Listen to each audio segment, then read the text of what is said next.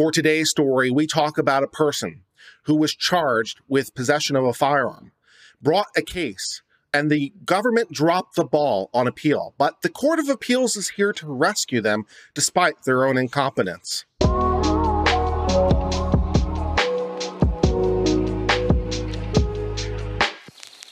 Hello, everyone, and welcome to Uncivil Law, where we learn through the misfortunes of others. As always, I hope you'll enjoy this legal education content, and today will be the day I earn your subscription. But first, a huge shout out to this video's supporter, Aura. Aura is a company that can help you with identity theft protection and credit monitoring. When your personal information leaks online, you're at a higher risk of credit card fraud or identity theft, which means that your money and your reputation could be at risk right now. Aura scans the dark web looking for these threats and alerts you if it finds anything. With an easy to use online dashboard and alerts that are sent straight to your phone, Aura keeps you in control and guides you through solving any issues. So how can you protect yourself? Well, go to aura.com slash uncivil law to protect yourself from hackers, scammers, and nosy advertising companies, among other threats. When you use my link below, aura.com slash uncivil law, you'll get up to 40% off on all plans, plus a money back guarantee for new subscribers if you're not fully satisfied, which I believe you will be. aura.com slash uncivil law to help protect you against the growing threats of credit card fraud and identity theft protection in this increasing digital age. For today's story, we are talking about the case of United States of America versus Denzel Russell.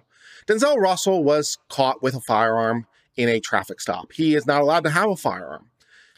And Mr. Russell brings some complaints about the search and seizure of his car. Now, there are some issues here, although I don't necessarily think they ultimately go anywhere, but there are some issues here. But the main problem is that the US government dropped the ball on its end. See, the reason I don't think it really goes anywhere is because the US government's arguments, I think, are better, but they didn't actually make the arguments. So there's a problem.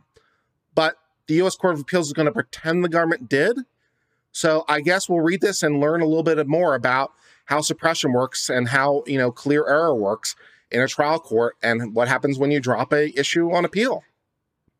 The story begins in East Cleveland shortly after a vigil being held for a victim of a gang related shooting. Anticipating there might be retaliation in response for the shooting, the police were on alert and sent out patrols. Denzel Russell attended the vigil.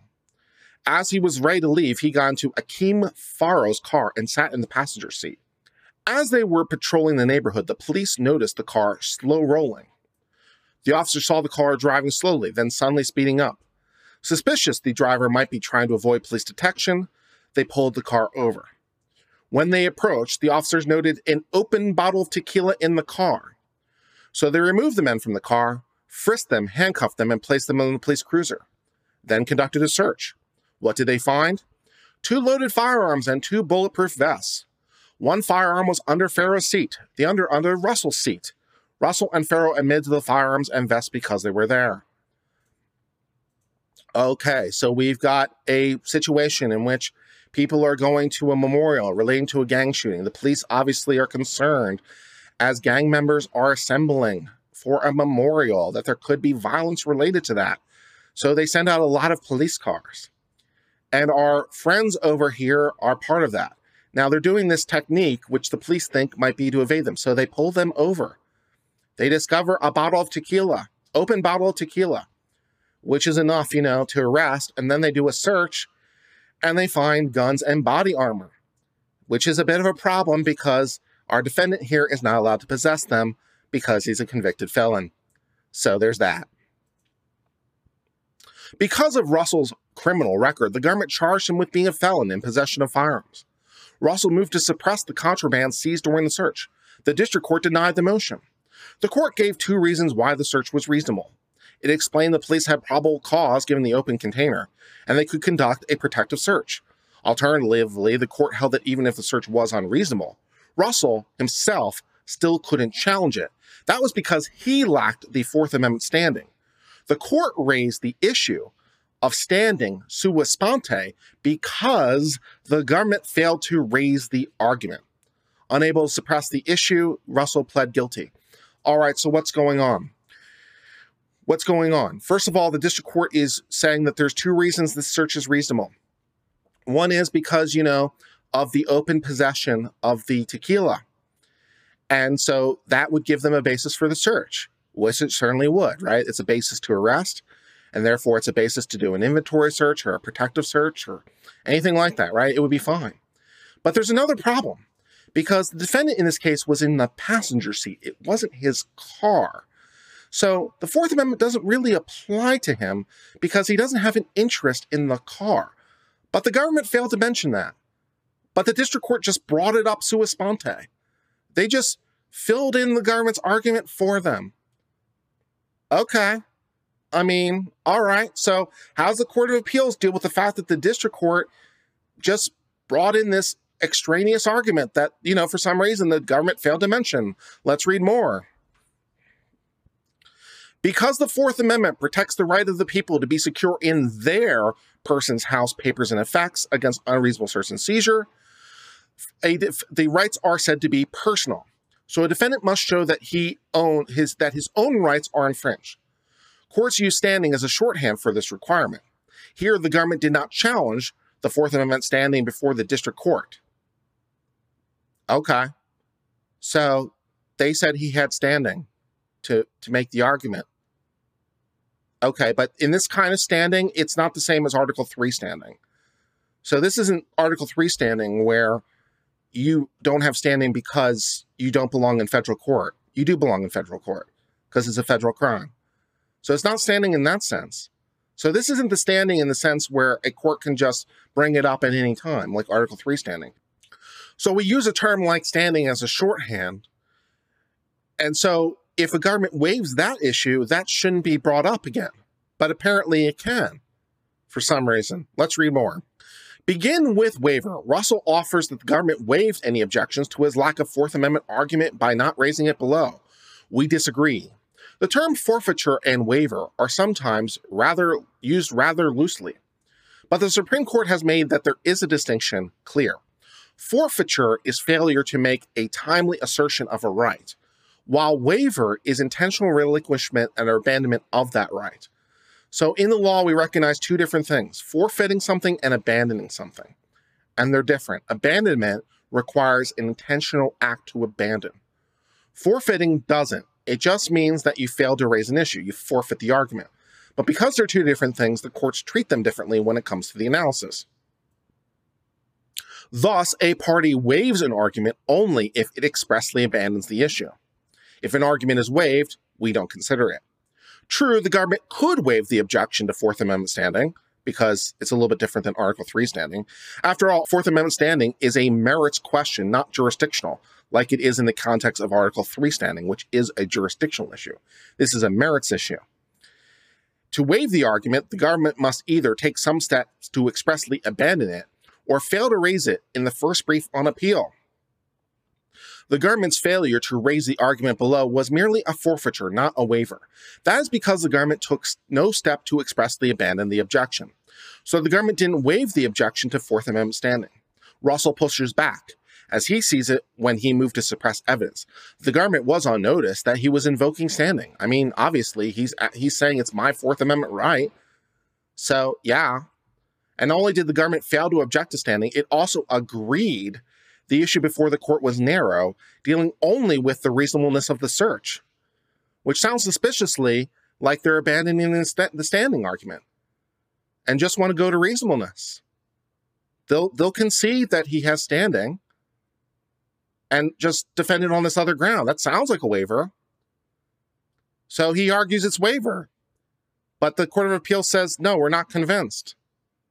Okay.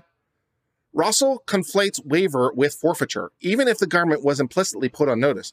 It took, no, it took no action to abandon its objection in Russell's standing. Instead, by focusing only on one issue, it merely failed to object. Okay. And failing to object is not waiver but forfeiture. Had the government, for example, conceded that they had a Fourth Amendment standing, that would have waived the argument. But apparently, failing to argue it isn't the same thing for the government. Okay. Russell next turns to policy.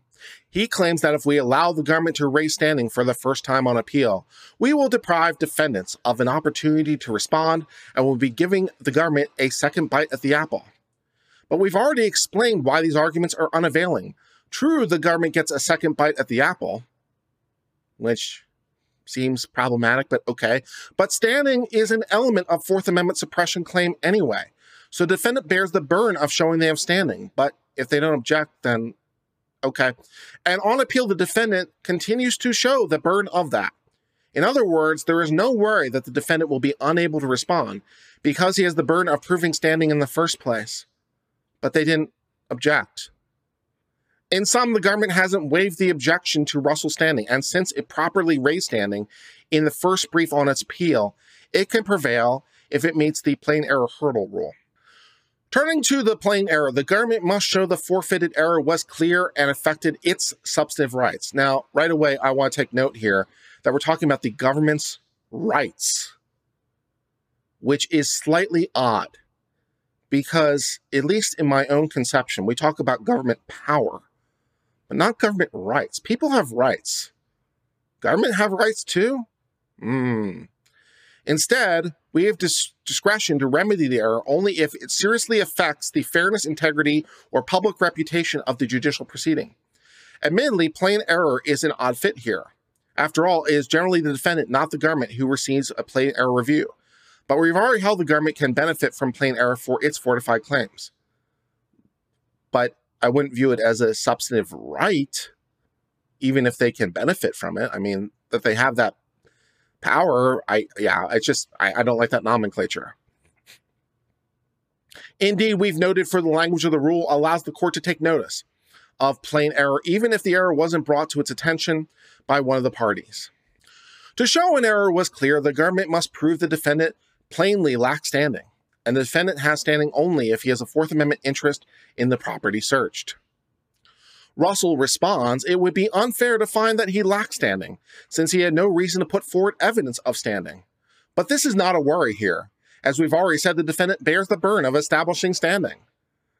And this burden continues even on appeal. So if the government doesn't object, government has Russell has the burden.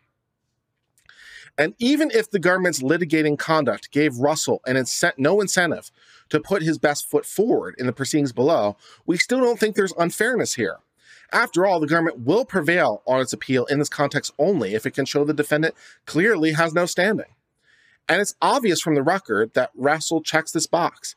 He's admitted to being in the passenger in a car that he doesn't own, and he doesn't claim that context now. In fact, it's not apparent what evidence Russell could present that's to establish standing. On appeal in the face of a government argument, he hasn't told us what kind of evidence he would use to establish standing. So we are not persuaded that there's any unfairness here. Now, I kind of agree with the court in part. I agree with the analysis under the relevant Fourth Amendment law that he doesn't have standing because it's not his car. He's merely a passenger in the car. He doesn't own the car, so he has no interest in the car. So, under the current Fourth Amendment doctrine, the Fourth Amendment isn't an issue here as it relates to that search. But the government never never raised the argument. So that yeah, but they're able to do it now. So uh, all right. Next, the government must show that the error affected its substantial rights. Again, this is an unusual requirement. After all, it's far easier for a defendant to show violation of his substantive rights, which is not the same word as substantial.